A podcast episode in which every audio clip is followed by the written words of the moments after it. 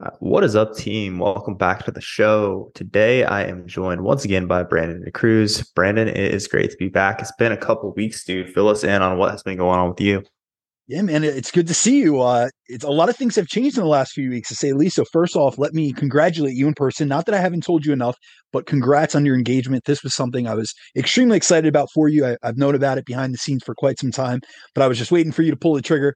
And, um, dude, congrats. Thank you, man. That means a lot. Yeah, our last the last podcast we recorded was like three hours before I was going to propose, and I feel like it was pretty hard to bring myself to that very well. I didn't. I mean, I've dated Katie and I have been dating for a very long time. We've lived together for the last two years, so I wasn't too concerned about like her saying no, but I was still a lot more nervous than I would expect. And I feel like on that podcast, it was like, man, I'm just hella anxious right now. But Thank you, man. I appreciate it, and I couldn't be happier with how things. My man, out. I'm going to tell you, I I could not notice, and even when we got off, because obviously, guys, um, we speak before the call starts and then after, and so after, like you were like, listen, I got to go do this, but you were like, you seem calm, and I got to say another thing. I think I'm a good luck charm because I'm going to say it like this: the night before Jeff Hone you know, uh, got engaged to his girl. We were on a call with him. He was completely yeah. normal, or he seemed, you know, normal, very stress free, as did you. So I'm like uh, the proposal guy like when it comes to podcasting. Yeah, yeah, pretty yeah. much. But, um, we'll, have to, we'll have to start marketing that.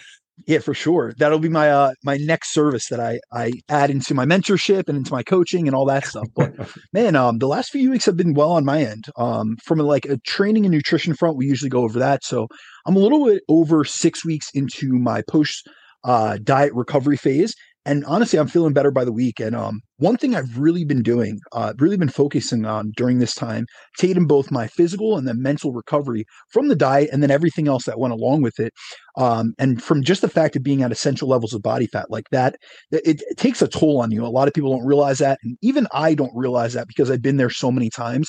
But it does. It, it impacts you mentally. It impacts you physically.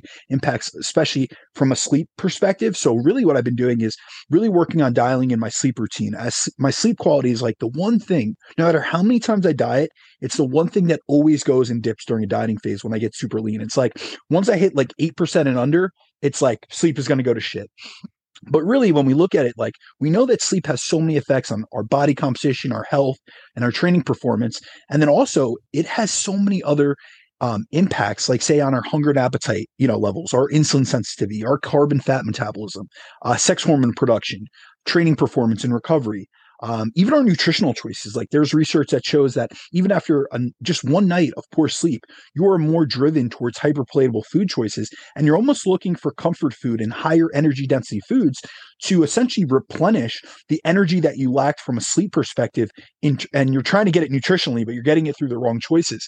So i've really been trying to make it a point to nail my pre-sleep like wind down routine because i'm someone that i work from the time that i get up or generally from the time i wake up and i have international clients so i'm answering people at 4 a.m and then i'm answering all the way till the end of the night. And you know this very well because we're generally three hours apart and i'm still getting back to you and it's you know 8 o'clock at night my time and i generally go to bed by 8.30 so really what i've been trying to do is take like the last six 60 minutes to 90 minutes and really just wind down, do some meditative practices, uh, brain dump in terms of journaling, uh, and just relax. Like really try to turn in, you know, turn on my parasympathetic nervous system, get myself in a ra- relaxed, you know, rest and digest state and getting to the bed much earlier and just improving my sleep quality overall. And then on a personal note, it was last night actually was my girlfriend's 35th birthday. So we celebrated with dinner and then I surprised her with uh, an all inclusive trip of her choosing. So we were going to, hey. she has like 10 different trips that she has, you know, I gave her like full reign. You know, I started I started looking at planning it, and honestly, I was overwhelmed by the amount of options, knowing how many times that we've spoken. And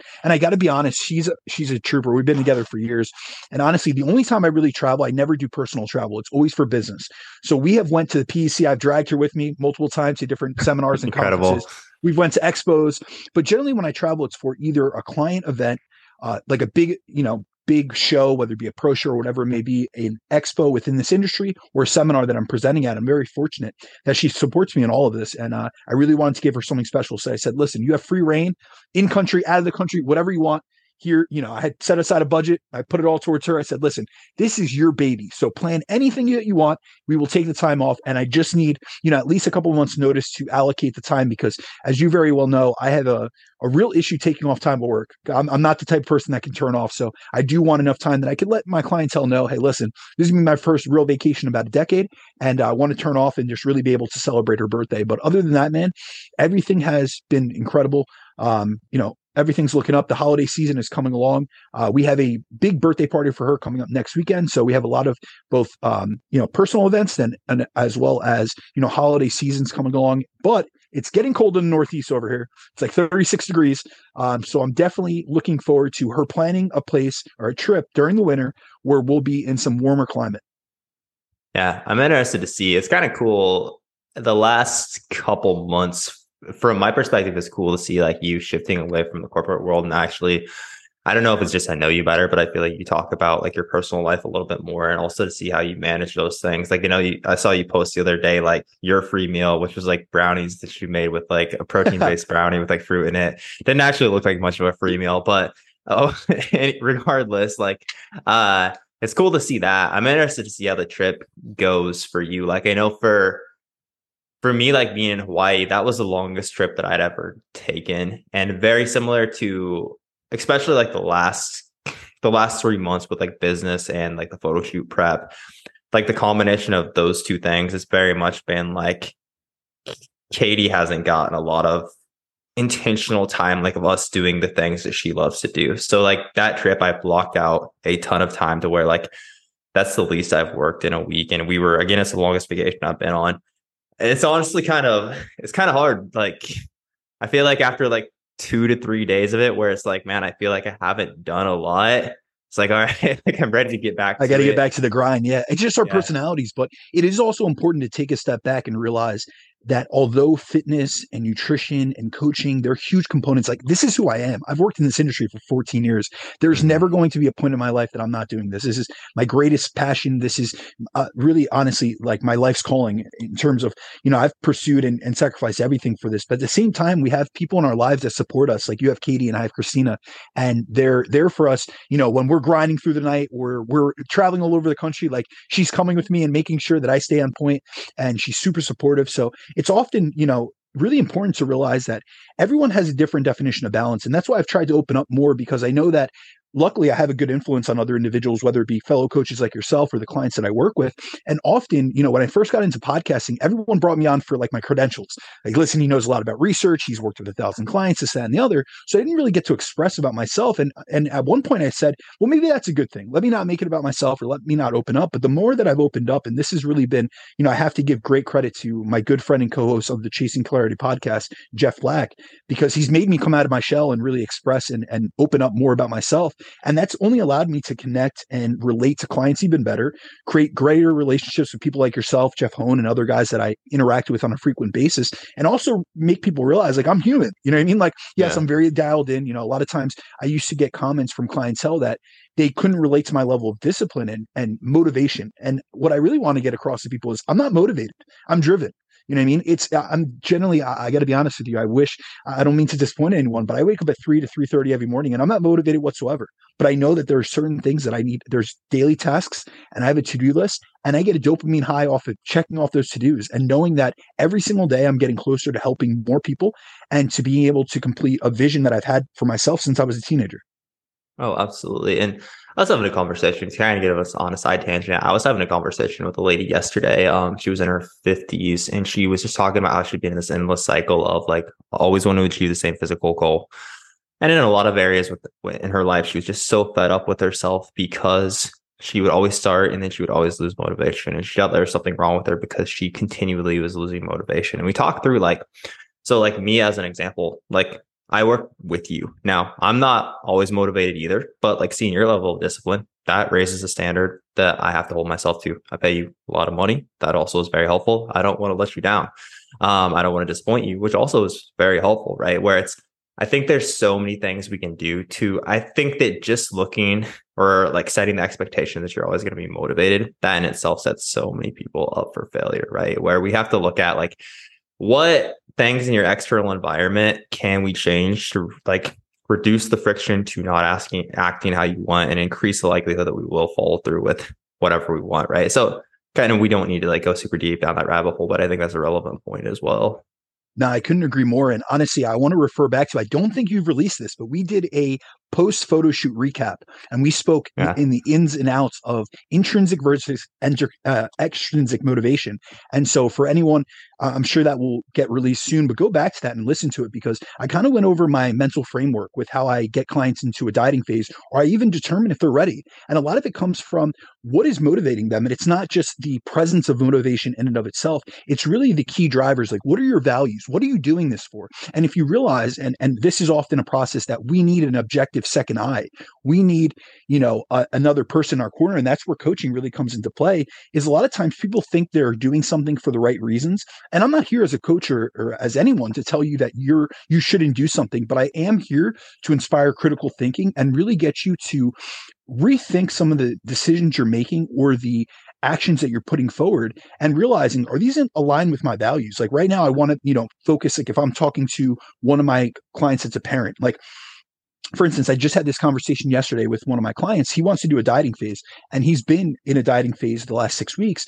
And he just literally just had his first child, and it was in it was um, premature um, birth, so it came a little bit earlier than expected. And so he was like, "I want to diet through the holidays." And I took a step back and I said, "Mike, let's be realistic. This is the first holiday season with your baby. Do you really want to be dieting during this? Like, not only is it going to set up more uh, effort barriers for you, but it's also going to limit some of the um, ability to engage in those holiday habits and seasonal festivities that are going to be essential. And you're never going to be able to have this back. You're never going to have a first Thanksgiving with your daughter. You're never going to have a first Christmas with your daughter. So we could put these on hold. We've been working together for years and we know where you've been and where you can get to. And we know the potential that you have, but we don't need to get there this year. We don't have to finish out 2022 shredded. We can do this in 2023 and we could, you know, prolong this or go into maintenance. And what you really have to get and what I was really trying to get across him was maintenance is is an accomplishment in and of itself. Like we've gotten you pretty lean in these first six weeks. Let's just go into a maintenance phase. I'll be able to increase your calorie intake, increase your dietary flexibility and you'll be able to live more and will be able to you know fit in free meals and the ability to enjoy these occasions where you're not only taking away from your own ability to enjoy them but your family's because he's just starting you know a brand new family it's him his wife and now his brand new daughter and so that's really important because he's not going to get these back. And I'll tell you, I've spent many of birthdays, you know, training through them and dieting through them because I've had contest preps or I've had a deadline. And in those specific circumstances, I'll say I don't regret them because I had intrinsic goals that went far beyond what you know that holiday or that birthday meant to me at the time. But also at the same time i was a single young guy and my my main focuses were on my business and on my physique you know accolades. And so at that time i wasn't inhibiting any other any other person's ability to enjoy that moment. So really you know i'm trying to strike that blend and balance between optimality and between chasing our goals and then what's practical and what's more of a balanced lifestyle. And i'm still tr- trying to figure that out for myself but i'm also trying to help clients figure out the same. Yeah absolutely. And i think it's understanding that it also shifts over time. I know we've talked about this a decent amount in the past but even like looking at like what you're doing again like or what you were doing single young versus like he just had his first kid, right? Your lifestyle, like the context is completely different. Even like what you value most right now is completely different. And I think it's easy to look at like, well, this person's super jacked and shredded and they're doing this. So I should thus take on like they're training six days a week. Okay, I need to take on six days a week as well. Right. And I think we need to examine that a bit deeper. But absolutely, man. And I 100% agree. Maintenance is for sure progress there. So yeah, from my end, just a quick update. Um, well, yeah, last time we talked, we had just recorded the post shoot uh kind of wrap up, which will be dropping, I think, tomorrow as we air this. I'm way ahead on podcast right now. But yeah, last couple weeks have been kind of just the diet break post diet period since I've been. I was in Hawaii and we're just kind of getting back to it as of yesterday, actually. So I'm interested, I'm interested to hear your take here as if we're kind of about where you expected. I feel like from a I feel like the trip to Hawaii was relatively easy to manage um, from the nutrition front. As I said, like I made sure to get like my nutrient dense foods in. It's still like when I'm traveling, I very much try to make like digestion is a huge issue for people when they travel, where most people get stopped up. So like for me, I'm always gonna make sure like okay, like I had my oats, my berries, my Greek yogurt, like normal for breakfast. Then I had like lean ground turkey, sweet potatoes, and green beans mixed together. um, to make sure and like consistently like having at least two to three meals per day, like at our Airbnb like that, and like prepping that at the start of the week, always extremely helpful. And then from even meals out, I feel like there it's like mostly just able to eat fish. So I was able to eat like a lot of ahi tuna, which has great macros, and then like a starchy carb that's just by itself on the side. So I felt like it was pretty easy to manage. Um, from our most recent check-in, do you feel like I was a little higher than where you expected? Were we right about where you wanted us to be? What What are your thoughts there? No, so just to give some context to the audience, um, we did this a little bit different than I would do with most clients, and it's for it's actually for two reasons. First and foremost, Jeremiah got far leaner than we a set out to get because initially Jeremiah came to me with the goal of doing a mini cut before a vacation that was planned for the end of this summer, and then when the the trip got canceled, he pushed that back, and we re um, we realigned our goals in terms of what we were going to do. I proposed the idea of a photo shoot prep to him. He also had a vacation in Hawaii where he had already let me know, listen, I'm going to propose right before we leave. So he wanted to look in great shape for that in and of itself. So within one week, he had got to his leanest state today. He had a photo shoot, which he did incredible with. He crushed it. And then also, then he proposed and then he went right away to Hawaii. So generally, it would be, I don't want to say more strategic, but it would have been a little bit more controlled in how we would approach the post show or post diet period. However, in regardless, he had gotten to a state of, of body fat. He was at essential levels of body fat where the number one uh, focus of mine as a coach is for hormonal, metabolic, and physiological recovery. So initially, we started out with a large bump in calories right off the bat as he had this trip planned, and you know, had it with Katie, who had just proposed to. You. So, you know, I felt that it was of the utmost importance for you to have a fairly large calorie increase target. So essentially, what I did was I told Jeremiah, listen, this is what I want you to do. We're going to essentially utilize like a diet break format for two weeks because you are going to be gone for 10 days and in between check ins and stuff and the travel and all this. And he also had the proposal before he was leaving. I want for the next 14 days for you to increase calories by a target of 1,000 to 1,250. Now, generally, when I'm going to put a client into a post diet phase, I'm going to give them specific macronutrient suggestions and targets. With this, I let, you know, Jeremiah do it on his own. I said, listen, you have full utility. Generally, I would recommend more of increases on carb carbohydrates and protein to mitigate both the satiety response and also the hunger increases that come in that post dieting period. However, I want you to have the flexibility where you're able to have a target that doesn't give you anxiety trying to hit, and you're going to be able to enjoy yourself and make um, smart yet choices that are going to still make you feel satiated and you have a large you know calorie target and budget to play with so the first two weeks we did that and then, you know, obviously we just checked in. He was up a few pounds, but generally, I first and foremost, I knew you were fairly depleted. So I knew the first couple pounds that you were going to gain was just going to do, be due to glycogen replenishment, which is going to come from intramuscular glycogen storage being replenished, and then the associated water that comes with that. So that's a few pounds in and of itself. I knew there was going to be a pound or two of gut content because now you're eating more, you have more food in your system. And then I, I wanted you honestly to gain a few more pounds, which you did. So you were right on point today and or, or yesterday rather.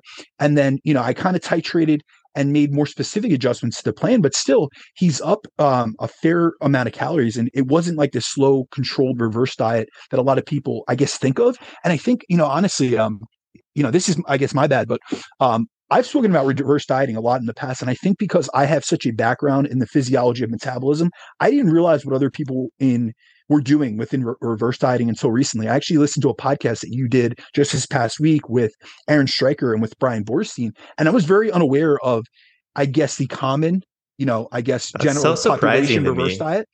I can't believe So you guys don't see this all the time.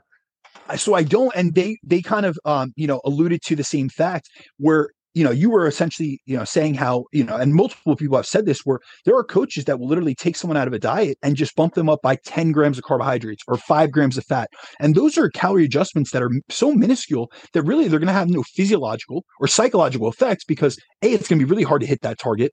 You know b it's not going to do anything from a hunger management perspective. It's not going to reverse any of the hormonal and metabolic adaptations that come from dieting. And i think that because I've never taken that approach. Yes, I've titrated up calories, you know, slowly and incrementally, but it's never been that slow. It's always been, you know, maybe four to 600 calories off the bat with a client if they're not super lean. So when I'm working with lifestyle clients, I'm getting them right back to maintenance and then I'm making small adjustments from there. But I've never done this, um, this so slow of reverse diet that the person was still in a net a, a, dramatic net deficit so you know it's funny to hear that but i think that's actually a mistake that we want to avoid and so you know I, we're not doing a reverse diet because you got to almost competitor levels of um, body fat. So we're doing more of a recovery diet, but I started you off with more of an aggressive surplus first and foremost, an aggressive increase in your calorie intake. And now this week we're really working to, you know, I gave you a target both on training days and non-training days, and I'm trying to refine your maintenance, but it's a post diet maintenance. So it isn't your depleted,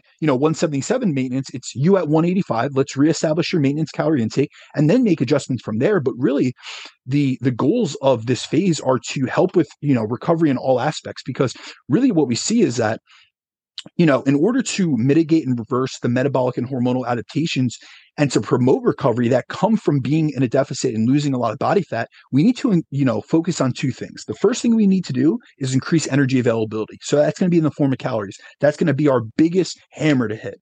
And then the next is going to be restore some body fat because you couldn't stay at those low levels of body fat and actually recover adequately. So we really want to focus on both the strategies that are going to help you from a psychological perspective. So helping with hunger management, helping with dietary flexibility, allow you to regain some balance within your life, but also from a, a hormonal aspect, we see that in most of the research, it takes three to four months of getting back to maintenance to restore values like testosterone, thyroid production, uh, both T4 and T3, the conversion of each to get ghrelin back to baseline. And if we don't take, I don't want to say I'm more aggressive, but if we don't take an adequate increase in calories off the bat, you're going to stay in that downregulated place. So what could could have taken three months of being at maintenance could take you six months, nine months. And we see that in case studies with female bodybuilders where they've stayed in this uh, very conservative. Um, they, they've stayed essentially in a deficit. They've said they're reverse dieting, but they're titrating calories so little that it's not having any, it's not chipping away. It's almost like putting like a 16 ounce bottle of, of Poland spring water on a, on a fire rather than getting a, a fire hose. You know what I mean? Like a water yeah. hose. And so really what we're trying to do is make sure that we get you back between your lower and your upper dual intervention points, which is essentially like your body fat settling range. And that's going to, you know, include the fact that we need to make sure you have enough food to perform well, you're recovering adequately, you have energy, you're sleeping well, all your biofeedback is coming back into place. And even you commented how you feel substantially better just within these first two weeks. And we're going to play it by ear from there. But I was very surprised when I listened to that podcast with you guys because I guess because I'm just in a different sector and I work with so many coaches that I don't take that approach. And I also have worked with so many competitors that I've had to take more of that recovery dieting approach. And even if you go back, we've done podcasts on reverse dieting. And I've done podcasts with Jeffer. You guys can look at my name and look up reverse dieting. Mm-hmm. And despite me calling it reverse diet, it's always getting back to maintenance and then titrating up from there. So it's always been getting back to that person's new maintenance level. And so, because we know that ma- getting back to maintenance, so either energy balance or positive energy balance is the only way to reverse metabolic adaptation. And so it would never be this this slow, you know, climbing up where you're in a you're you know you're in a large deficit. Now you're in a slightly smaller deficit. Now a slightly smaller deficit, and we're like slowly going up ten carbs and five fat and this and that. And it was it was surprising, but really we took a more aggressive approach for flexibility's sake and also recovery's sake. We've titrated back a little bit, and then we'll see your rate of gain going forward. But you'll essentially it'll kind of look like a sliding scale. So essentially, your rate of gain initially over the first two weeks is going to be higher, and then it'll slowly go down and go down. And essentially, once we transition out of the the post diet recovery phase, we will get into a building phase where then we'll be targeting that lower rate of gain of probably 0.25 uh, percent of body weight per week with a small uh, net surplus. But at that point, you would have been back to maintenance and, and maybe even at what I would call inflated maintenance, because we know that maintenance is a range. And what we have to realize is that all aspects of metabolic adaptation work both on the way down and then on the way up. So just like on the way down, your NEAT levels they they lower, so you see a, substantial drop in your non-exercise activity thermogenesis. You're eating less food, so your thermic effect of feeding is lowered. Your basal metabolic rate drops, you know, a, a, a slight bit. It's usually 100 to 150 calories with about 10% uh, of body weight loss, which is about what you dropped since the time that we worked together. And then um, exercise activity thermogenesis, you don't have as much energy in the gym. We weren't titrating up volume. We were staying very much at our baseline. And so you weren't getting uh, greater output in your training. But all those things throughout this process of the recovery diet will be titrated up. So you'll get to this inflated maintenance level. And that's why I think some people think that they have to diet on such little calories as compared to their off season calories because they don't oh, realize yeah. this is inflated. And I, I try to share this such about myself. Gap.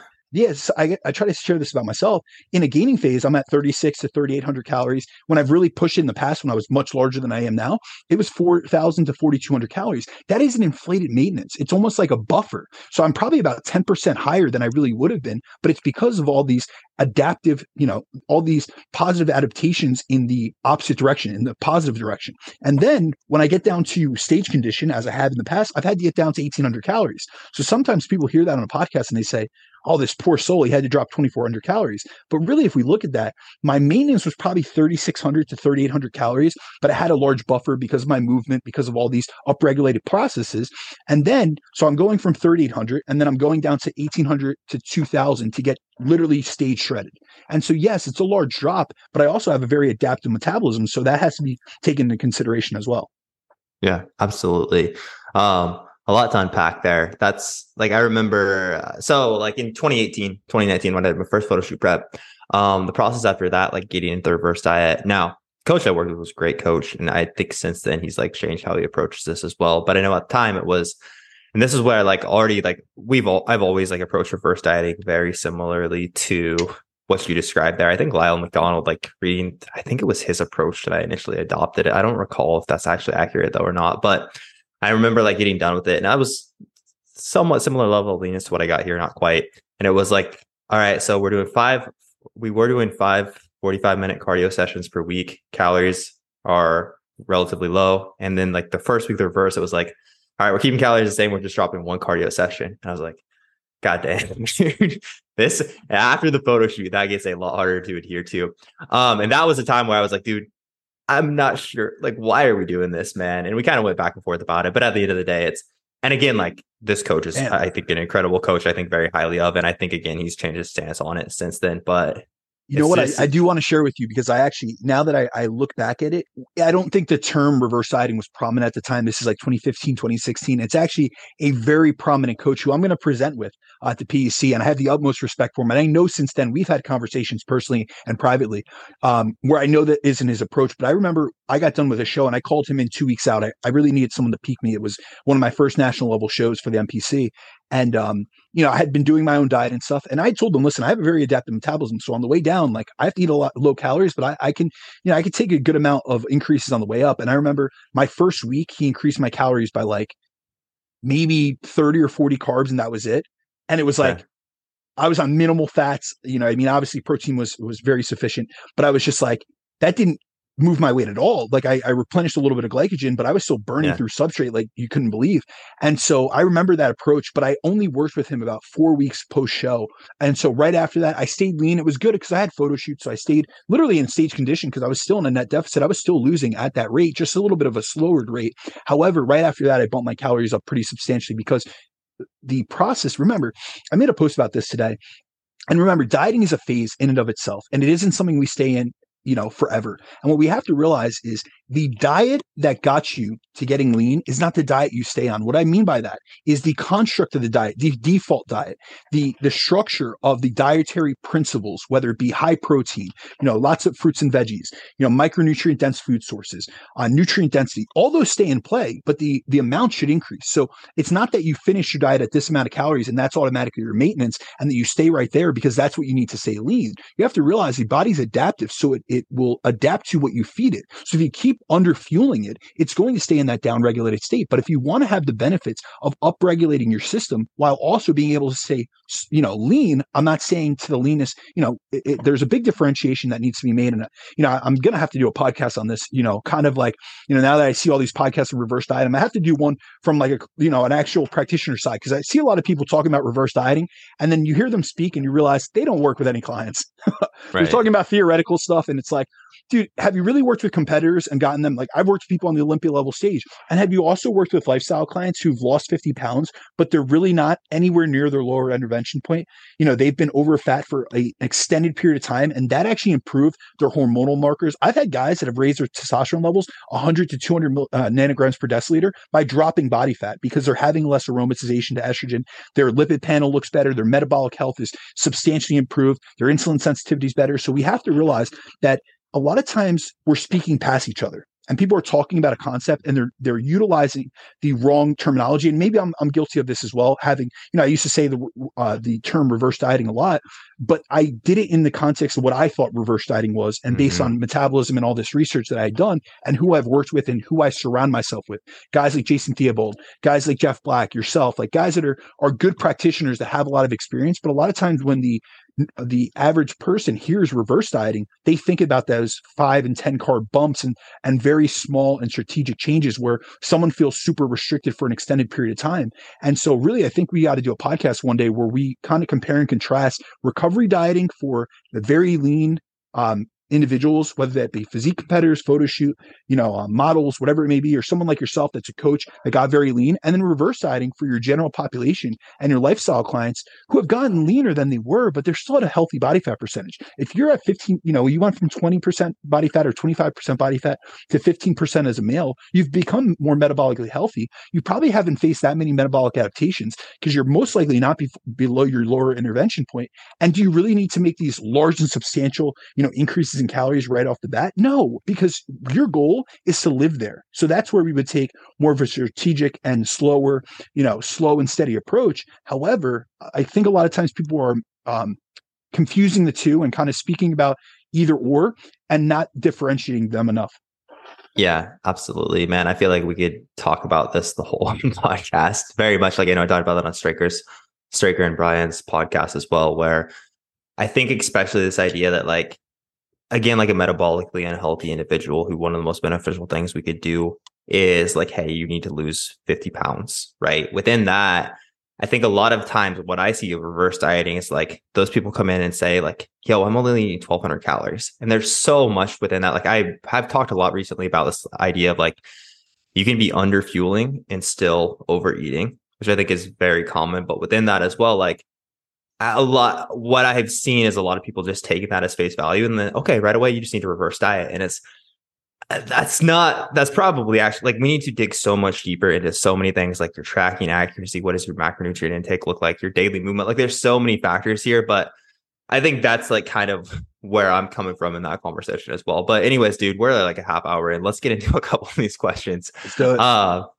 first thing I have for you, what's the first thing you do when you get a new client? You want me to take this first? Take it away.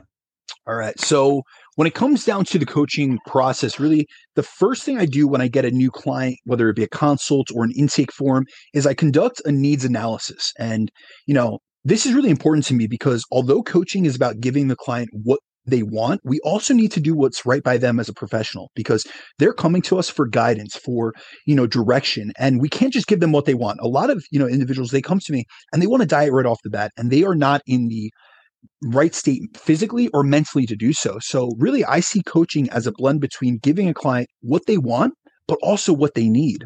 So within this needs analysis, I'm looking at their nutritional approach. I'm looking at their training setup, their training intensity, all the variables of training their lifestyle, their day-to-day schedule.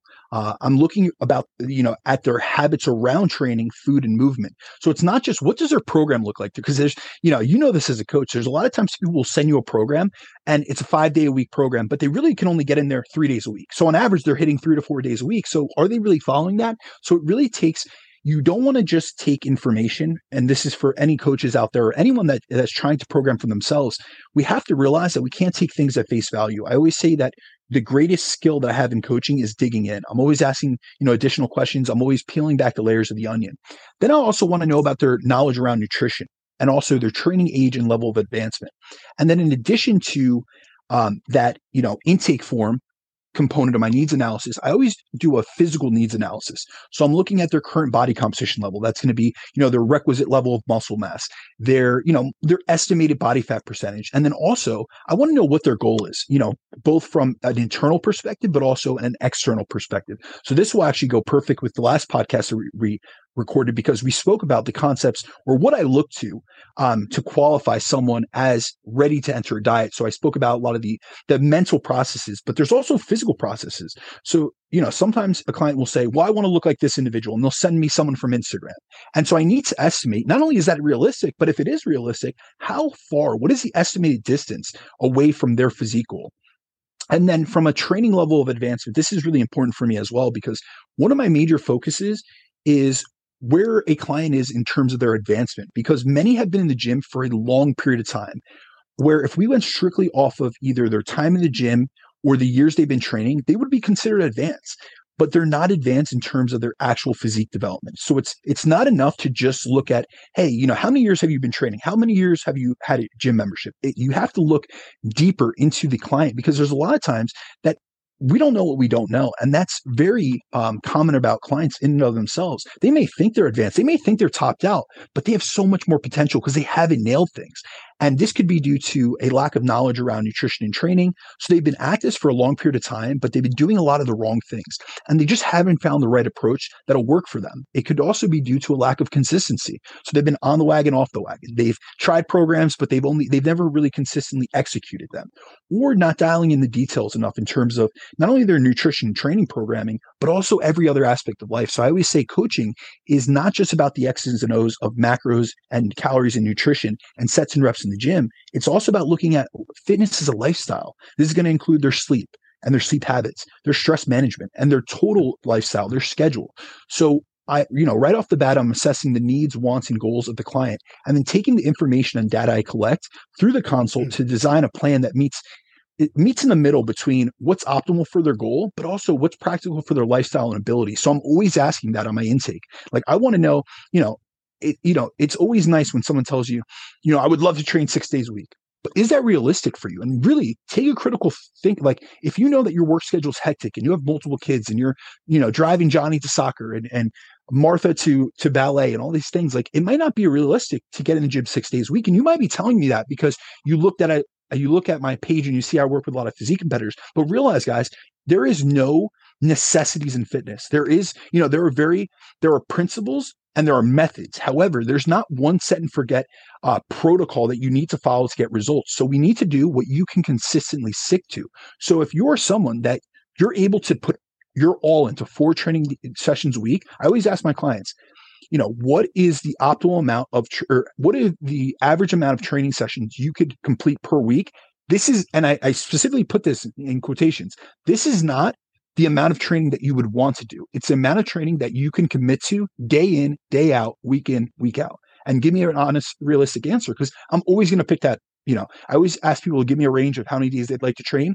But if they say four to six, and then I ask them that secondary question about what can you really commit to on a week to week basis. Like if I program this, I, I can count on you to hit these, and they say four, 10 out of 10 times I'm going to give them a four day a week program because I can always add to it. But I would rather not give them so much that they feel overwhelmed and overly obligated to this set program and not only feel like they're, you know, disappointing me, but also they're having these psychological limitations because they feel like they only hit four out of six training days a week. So they're getting, you know, they should get less of a result where we could have easily just programmed something that fit better into their lifestyle. Absolutely. Um, man, that question around training specifically, that's every call that I have. We have that same conversation where I ask, how many days per week can you hyper realistically train? And it'll normally be like, uh, like I could probably do like five to six. And it's okay. So with 100% certainty for the next three months, if I program you six sessions a week, you can do that without missing. And it'll normally like, uh, realistically, maybe like three to four, right? It's like, okay, yeah, maybe let's start at three and we can all, as you said, we can always add more. but I've had that exact same conversation so many times. I think we go through a very similar process. Ours we do via call. So to work with, to work together with myself or anyone on our team, that's we'll hop on a call, and everybody has different processes here. I will say too, like a lot of people, I refer onward, and I think like as a coach, there's like the last call, the last quote unquote sales call that I was on. I said, yo, I don't think I'm the, be- I don't think myself or our team is the best person to help you. I think that this person could help you much better. Let me give you their contact info. And again, like I'm going to refer you onwards. And I don't think there's anything wrong with that as well. But like first and foremost, I want to make sure that I truly feel like we are the best team to actually help the individual. And then from there, again, it's like you'll have a call with me. And then if it's like, hey, maybe we just start determine like maybe you're going to be working with Andrea, or again, like if you're just working with me, we'll start with that initial call. But if you're going to work with Andrea, you're going to have a call with her as well. But really, there we're digging into things like, again, what does your schedule look like? What are kind of the biggest stumbling blocks for you? What restaurants do you typically go to? Like, tell us talk through what your weekends look like and kind of getting an idea of what is actually what are the biggest things right now? Kind of like what's the low hanging fruit, so to speak, that we need to address right at the start of the program? Because I think like right away we could look at like, okay, we need the client to have their macros. We want to nail nutrient timing. We want like all these aspects within training, but we really have to look at like for this individual, what are the biggest roadblocks relative to them? So like I know your your intake process is different than ours, but I've gone through your intake process and I know it's very, very in depth as well, right? Where we still work through all those things. And that's very similarly, I think that's like I think it's easy to just get a client started and you're focusing on the wrong things. Where it's like we very much try to look at what are like the three to four biggest things that we need to focus on right now to really get this client nailing it, right? Maybe we're not even starting them with macros yet. Maybe this person just needs to be consistently nailing their calories and their protein intake. Um, then we also get a movement screen so we can kind of get a good idea of what the client's movement is like. Because as you said, I think that an interesting thing that I've noticed is people typically either dramatically underplay or dramatically overplay like their level of advancement on the call. So it's it's very rarely that like I will watch somebody's movement screen and it's like, wow, you move exactly like I expected. It looks like you're like the exact level of advancement that I expected. So that also gives us a good idea. Like, and even looking deeper into like limb lengths and things of that nature when we're getting to programming, like what we can kind of get a good idea of, okay, what does your squat look like? So we know like if you've really struggled to grow your glutes and we know you've been doing I don't know if I would recommend this very often, anyways, but like you've really been just, like struggling to build your glutes with your squats and lunges. Like right away, it gives me some insight into what we might need to focus on in your programming. But yeah, I think I think like the delivery is different, but I think mm-hmm. we have pretty similar intake methods. But I don't know if I have anything else to add there. No, absolutely. And honestly, I got to be honest with you, Jeremiah. You went through a what's called a truncated intake for me because I knew we were trying to get on that that mini cut right away. So I actually I, my process is a lot longer, but we knew each other, so it was it was a little bit quicker off the bat. But you know, a lot of the feedback, and I'm sure you get this as well.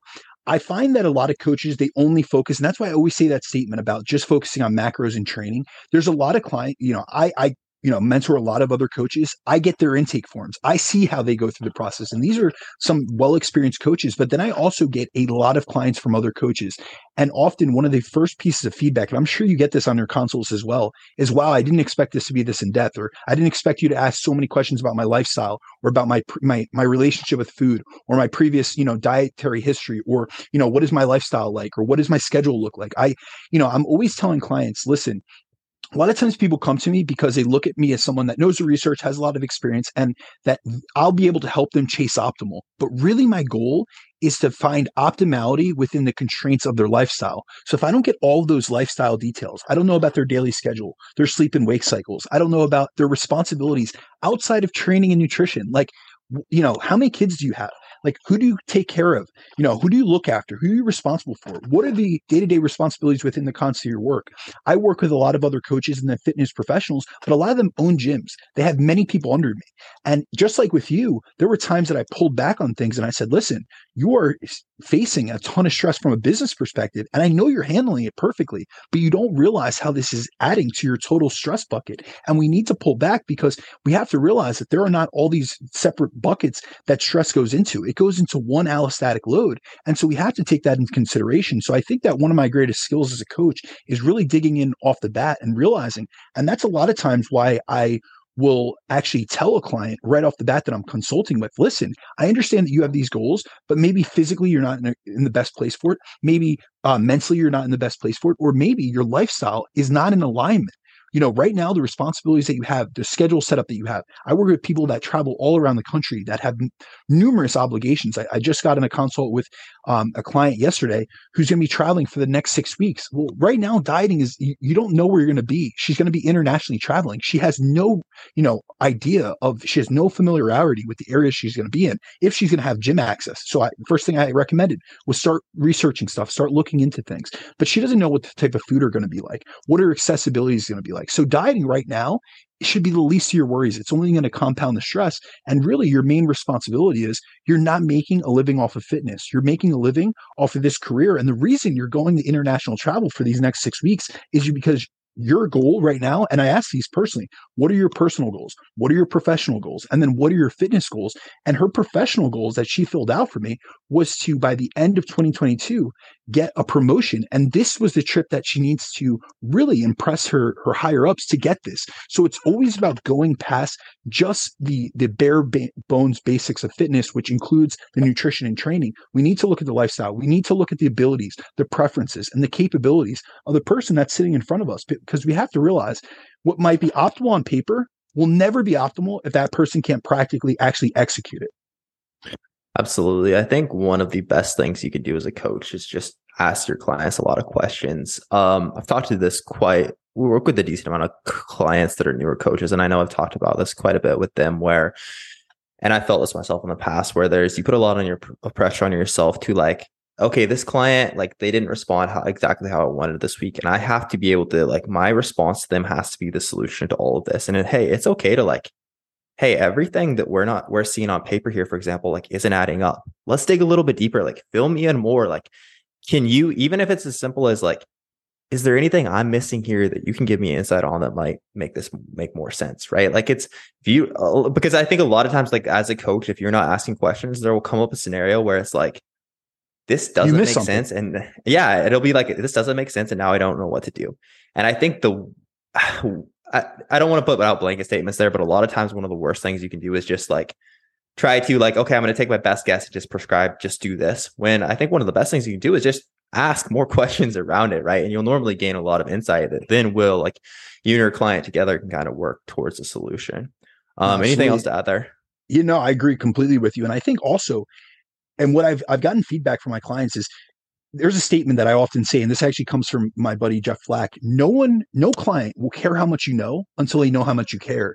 And one of the number one ways that I've been able to express how much I care about each and every person that I work with is my ability or is my willingness to ask more questions, to spend more time on them, to really dive in deep and really get to know their, them way beyond what most people would. I, I develop friendships. I'm very fortunate in that fact that I have, you know, deep connections with the people that I work with. But at the same time, I'm able to dive in and get, sometimes they come to me about things that are far outside my scope of practice and re- require referrals out to a clinician or whatever it may be. However, it's just that openness and transparency in that relationship where they feel that I am someone that they can trust with this information. But had I not known, like I've had, you know, multiple clients, I spoke about this. This month is, is men's mental health, uh, health awareness month and like 84% of um, uh, suicides are from men. So it's like really prevalent in today's society where males aren't speaking about the, their mental health. But I've had multiple clients over the last six months express to me that they're going through depression or they're going through a really hard time. And these are things that they normally would cover up. I have multiple people in the military that I work with that generally would not open up to me about their previous experiences overseas and in war. And they've opened up and they've expressed things that honestly they were horrible to hear but it gave me so much more insight to them and, and understanding their psychological and neurological profile. And so just understanding those things that really does alter the way that i go about making adjustments the way that i speak to them the way that i communicate with them. Being a coach it's not this i always say there's no set and forget principle. I never make set and forget programs but it's also about you're kind of a chameleon. You need to adjust your dictation, like how you uh, speak to different clients, how you communicate, how you put across concepts. I know certain clients, they work in, in a certain area where they, they need motivational interviewing. They need me to speak to them with motivational, you know, type of uh. And then there's other ones that they really need someone to be a little bit harder on them. They've always accomplished things and they need someone to be critical and be that eye that is very objective and is always honest with them. And so as a coach, the only way you know which direction or which approach is best for that specific client is digging deeper. Yeah, absolutely. And I think like when it comes to building relationships with your clients, with like most check-ins, what I found is there's typically one to two things where and again, like it, it's a I'm not saying like you have to be your client's therapist or anything of that nature, but typically what I found is when it comes to building relationships, um, there's like one to two things per check-in where you could skim over it the client would notice it the client would expect you to mention it or you could like dig a little bit deeper right? Like there's something about their family that they mention it's like you could just not mention anything about it. Or again you could like tell me more just dig a little bit deeper or whatever it may be. And i think that's really like your willingness to just go that extra mile there where it's like i know this is going to open up a whole new can of worms but it also does really further the relationship. And again like in situations like that, like I have a lot of conversations around like very hard things with my clients as well.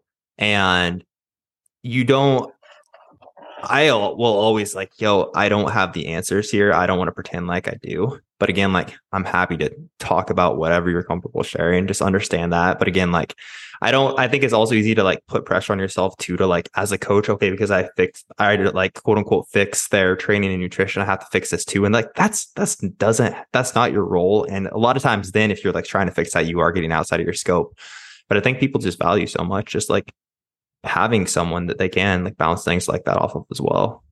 Absolutely, my man.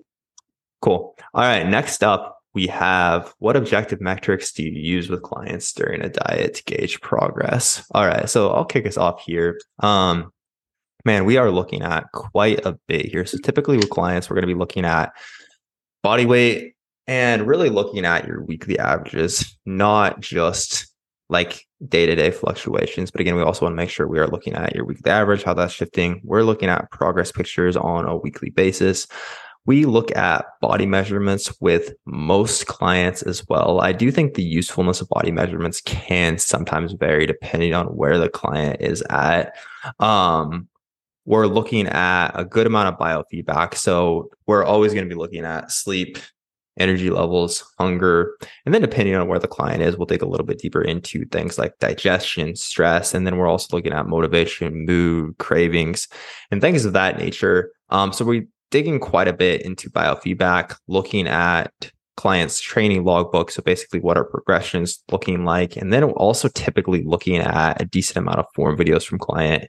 It's week to week as well. So as far as objective data goes, um, I think those are the, the primary things that we're looking at. Do you have anything additional that we would add there?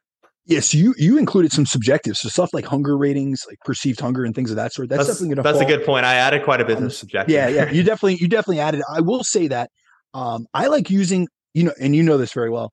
I like using uh, a good lists of both objective and subjective metrics, especially during a dieting phase. Like we are aiming for fat loss.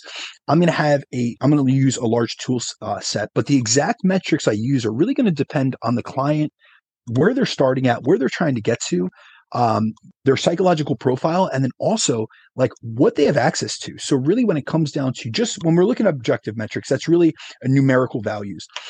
And so these are things that are going to be uh, quantitative rather than qualitative. So Jeremiah did hit on some subjective metrics. I am looking at hunger. I'm looking at energy levels. I'm looking at all these um, perceived feelings essentially like how is a person responding? What's your mood state? What's your motivation like? What's your motivation to train?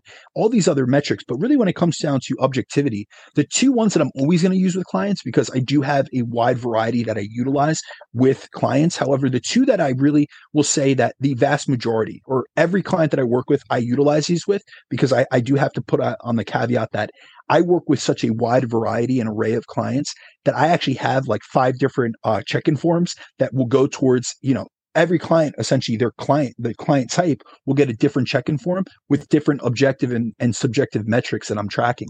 But on you know on the general scale i'm going to use a body weight scale is going to be the first thing. And one of the main reasons I'm going to use this with the majority of my clients is because they're cheap, they're convenient to get, they're easy to access for all clients, regardless of where they're located.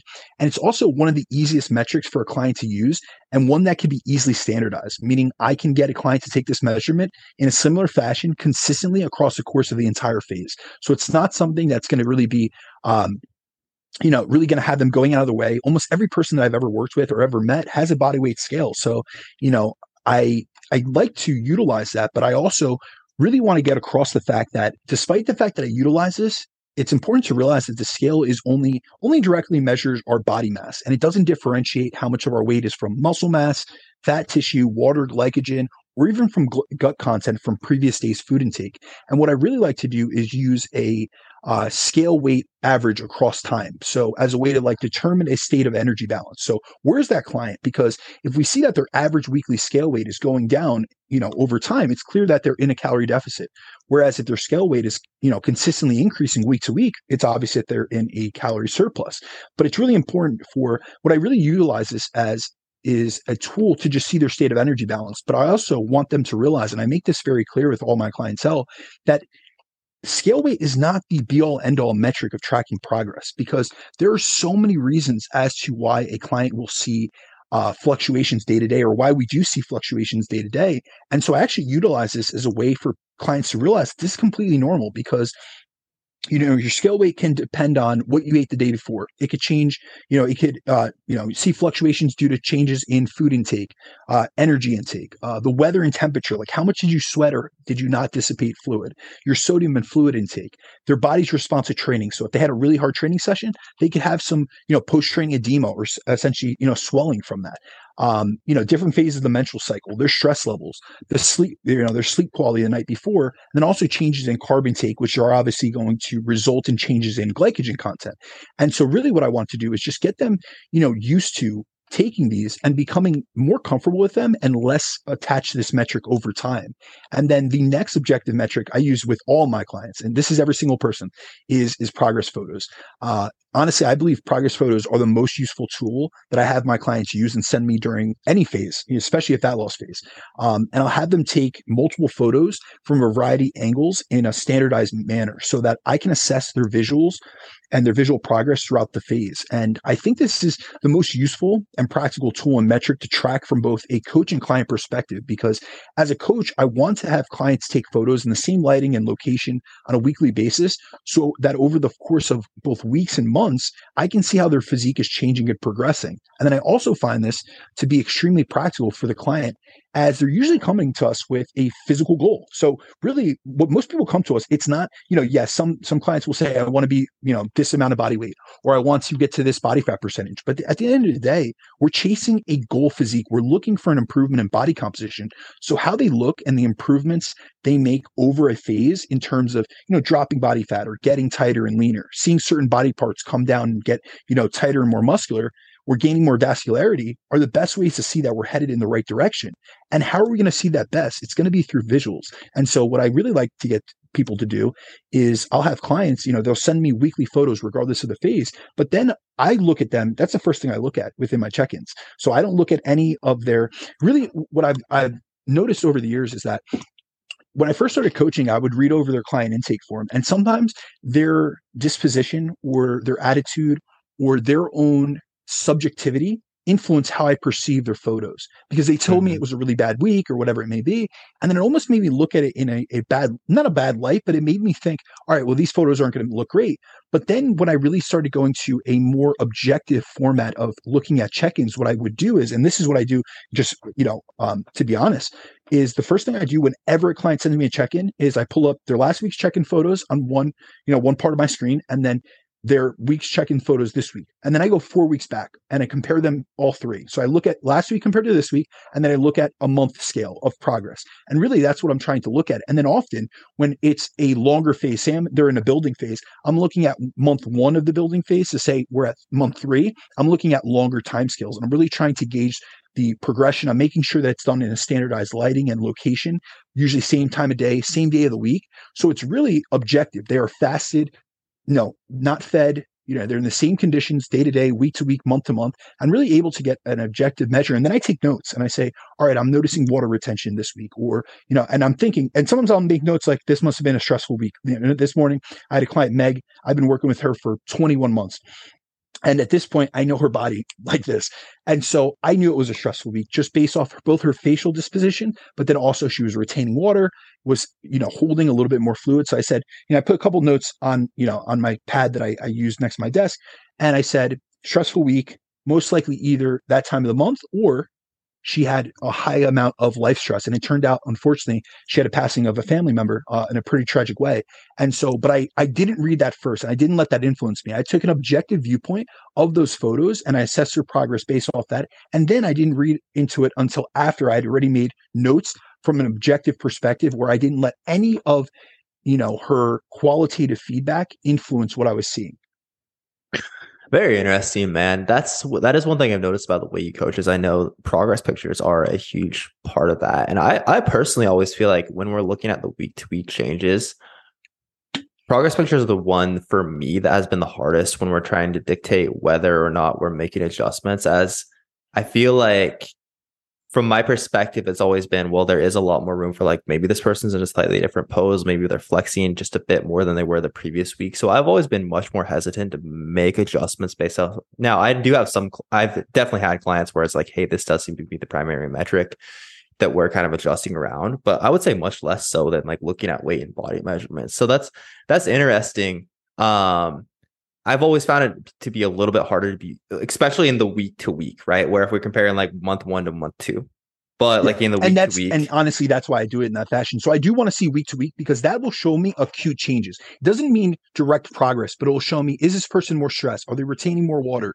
Do, what is their what is their their body um, you know, their body language indicating to me. Cause even like when you get to know a client, like, you know, when they're happy, like I get facial expressions within my clients. Like sometimes they're smiling, sometimes it's with their daughter next to them. Like I have really good relationship with clients. And I also have to say that I also ask for photos much more than any other coach I know. And you know this very well. I'm asking for post training photos. I'm at, so I'm, I think that I've developed an eye, and I also come from a bodybuilding background where photos were very prominent. And so I think that this is a component of coaching that cannot be taught. This is through analyzing thousands upon thousands upon thousands of photos and really being analytical and also having an artistic side having been that I've done over 100 photo shoots myself and then also one of my roles within the supplement industry was I did a lot of marketing within supplements and I would arrange photo shoots and be behind the scenes of the camera. So often when I go to photo shoots for my own self I'm telling the photographer exactly how I want the shots, how I want the lighting. So I have a very good eye for that. And that just comes from a creative perspective. So I'm really able to analyze things. And it's just like a skill. And it's the same thing that when I go to shows, like I'm able to pick apart things like if you ever look me up on YouTube and you look up like Anthony Scalzo, we have some of his prep files uh, on YouTube recorded, and you'll see me like picking at his skin, like pulling apart like his his ab skin and stuff. Because there are certain things I can't teach you and I can't depict on a on a podcast, unfortunately. But I've just learned things over time. Like these are indices. Hey, this person's dehydrated. Hey, their you know their uh, skin is pushing against. You know the muscles are pushing against their skin. They have no subcutaneous water. You know these are just things that you develop over time. So it really has been a skill that has helped me greatly because if I only relied, you have to think about it. We are both our own worst critics. So looking at our own photos, it's extremely hard to tell the differences. And even day to mm-hmm. day, and I tell you this all the time, like we are our harshest critics. And this is why I have a group of mentors that I send my photos to because it's hard in and of itself. I've been doing this 17 years at this point, and it's so hard for me to look at, you know, photos and really see differences because I see myself day to day in the mirror. So it doesn't seem as much of a drastic difference. But then when you have an objective, you know, second set of eyes, as such as a coach that has a lot of experience looking at people, looking at you, you know, I've, I've looked at hundreds of sets of your photos at this point. And so I'm able to see, especially if you notice how I peak, you know, for a photo shoot, I was looking at your photos multiple times a day. And so I was getting right. these different, you know, fasted. What did you look like after a pre-workout meal, which was a bolus of carbohydrates, intra-workout. So once you had, you know, intramuscular glycogen storage starting to pump up, you were more vasodilated, you had better blood flow and nutrient delivery. Post-workout, when you had your largest bolus of carbs in the day, I'm looking at all these things, and then I'm looking at the trajectory of how the physique is improving, especially from a cosmetic perspective. But then I also look at larger time scales. So, you know, when we finish your photo shoot, right prior to, I looked at your first check-in photos and then I pulled them up against your most recent check-in photos, which were on that Tuesday morning to see all that progress. And so, yes, it's much easier to see that. And the average person, like if I throw up like a transformation photo, they'll see like week one and then week 12 and the difference between the two. But I really do find utility in looking at week one, week four, week eight, week 12. And that just comes with experience. Okay, absolutely. I think honestly, some of it is also doubting myself where I don't want to bullshit the client if so I think it's probably more like trusting my eyes as far as mm-hmm. what I'm seeing. Cause I also am like, I don't want to like bullshit you and like try to like, oh, you look a lot leaner if like clients like ah, I think I was actually just flexing a bit more. And so I always want to make sure I have that other objective data to back that up. But honestly, I oh, think oh, that's more a me that I think that's more a me thing than like anything so, else. Yeah, no, I, I, think I think this is a little bit of uh, of something that you'll work through. However, I do want to say that the reason I do it on a pad and I don't do it on my computer because I don't want any of the stuff that I wrote down to go into the check-in because I need to validate what mm-hmm. I've seen with their their both objective and subjective data. Because for instance there are weeks that I, have been wrong. You know i'll tell you a, client that i've had for a long period of time like so there have been times that i've written down for anthony scalzo like certain feedback. I one week in particular i was completely off the mark. I thought he had a phenomenal week based off his photos. I thought everything looked great. And then i looked at his check-in and i looked at his sleep log and i was like wow this kid has had a terrible week of sleep. That doesn't mean it negatively impacted the physique off the bat but i really predicted that this was going to be an extremely consistent week and it just wasn't. And we as coaches coaches, I always say this, and this is why I have a very auto regulated and reactive approach to coaching. I am not a mind reader. However, I have good um, internal cues based on working with someone, getting to know a client, looking at their feedback, both subjectively, objectively, looking at their photos, then looking at the way that they type out their their um, check-ins and how they they respond to different emails and so all of that needs to be it's a compilation it's really taking an all-encompassing well-rounded approach it's never relying on one thing and really that that's super uh, necessary because I know that when I first got into coaching, this is something that used to shock me. There's a lot of coaches that would only ask for scale weight, that day's scale weight, and photos. And I was like, well, what, like, how are you getting any, like, how are you making any yeah. decisions? Like, the scale is only telling you, you know, one metric. It's telling you your gravitational pull on this earth. Like, that's it.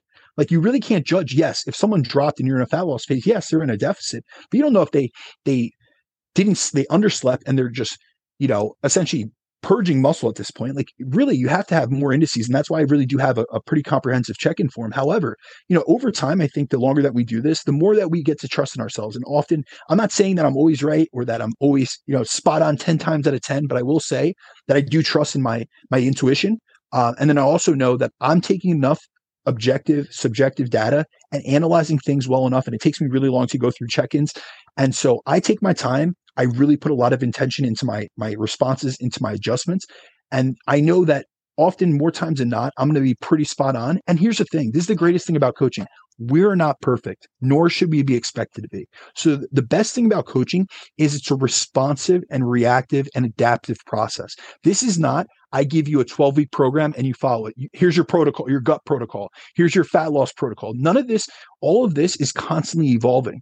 And so, my approach changes each week, each month, whether it be with that client or as a coach as a whole. So the greatest thing about coaching is if we try something and it doesn't go exactly like say that we wanted to net one pound of fat loss this week and we only net it 0.75, the greatest thing we can do is we can make adjustments and learn from there. Right. Absolutely. I can agree more, dude. All right, man. I know we're already well over the time that you had available. Um, anything you want to throw out there before we let you go here? Yeah, guys, just a heads up. We have officially started to um, open up um, sales of the tickets for the PC, which is the Physique Education Collective, which will be going down January 27th and 28th.